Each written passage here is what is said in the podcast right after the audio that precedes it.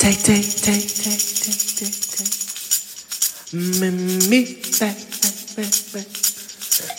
Do the bum. Hi, how are you? Yeah, I'm actually really good. Um, obviously, Corona has been a disaster business wise for everybody in the scene, um, but I managed to spend a lot of time with my family, which was really nice. And my son was not at the daycare for two months, so um, I was in full on daddy mode. Apart from that, I've been practicing piano a lot, making music, working on remixes, also curating the label, getting a lot of stuff going there, and enjoying the weather, which has been really great. If your music was a piece of clothing, what would it be? My music, yeah, I know I said something completely different in the thing, but now I think about it, maybe it's like a really nice flowing dress that you wear in the wind is flowing through it and I guess it's more a feeling than something you wear. I said earlier that of course I really like to be naked when I'm at home um, and nobody's around and I can just listen to music and do stuff and not feel anything. Um, yeah, I mean, can be t-shirt, can be shorts, definitely something light that doesn't wear you down, down.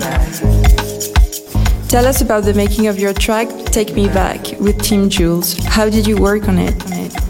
In the last year, I spent every Thursday with Jules, Tim Jules, in um, his studio or sometimes in my studio. And we have a long standing recording relationship for over five years. He's been helping me with Moonchild and uh, Brown Curls and I Got Jesus and all these tracks. Uh, he's a very talented keyboard player and we usually gel very nicely and come up with a lot of ideas in a very short amount of time. Take Me Back is based on uh, the percussion of Dario Rohrbach, aka um, Rhythm Child. He's releasing on Yoruba and he used to be a part of Alma Negra and he recorded a part for another track, but I didn't feel it fit, but we uh, worked with what we had and added keys on it and drums. And I started at some point coming up with this Take Me Back line. That's my voice in there. And at some point, I sent it to Javonntte to record some vocals and to Khadija, um, who I've been working with for a long time. And then we assembled it somehow and sent it to Bobby for mixing. And he also added the 707. Yeah, so it's a big patchwork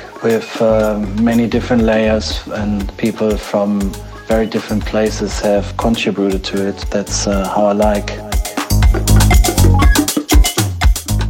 What's your normal creative process when producing a track? track? It's always um, different. It depends where I am. It depends uh, what I have in my mind. It depends if I just sampled something. Um, maybe I found some nice drums, or maybe I found a nice loop, or um, maybe I have a singer waiting. Um, I guess it starts with drums or loop, and then you add a bass and you add some keys. And uh, if I work with Jules, uh, might have a melody in there. Or it's different approaches. It can be in Ableton, it can be on the MPC. Um, yeah, very different things, and I enjoy to have that freedom. Freedom. Take me back.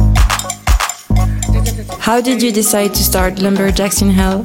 Tell us briefly about present and future projects on your own imprint.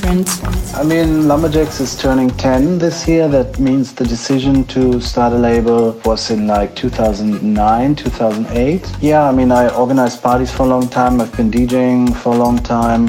And I guess I tried to produce and I made edits and I just wanted to add um, doing stuff. And there's a quote from Mike Huckaby where he's uh, saying, no matter what people do, they're just trying to be part of a scene and contribute. And uh, it's really that. I mean, I'm uh, more than anything, I'm a fan of what we do. I'm a fan of dance music and parties and people getting together in a peaceful way. And um, I suppose the label is a way of expressing myself and um, also giving back to the community, giving back to um, the artists and the DJs, I suppose. We are celebrating 10 years now. Um, we had a lot of events planned before Corona hit, which is a bit of a bummer. So I hope we will be able to um, go through with that at a later time. Right now, the next big thing is the um, 10 year anniversary compilation from Hell with Love number two which is dedicated to Christopher Keys, um, who used to be our designer for the past eight years, but he, um, yeah, he passed away last year from um, multiple scler- sclerosis. Um, so it's also a bit sad because naturally I wanted to celebrate with him and was also looking forward to see what artwork he would um, create for us.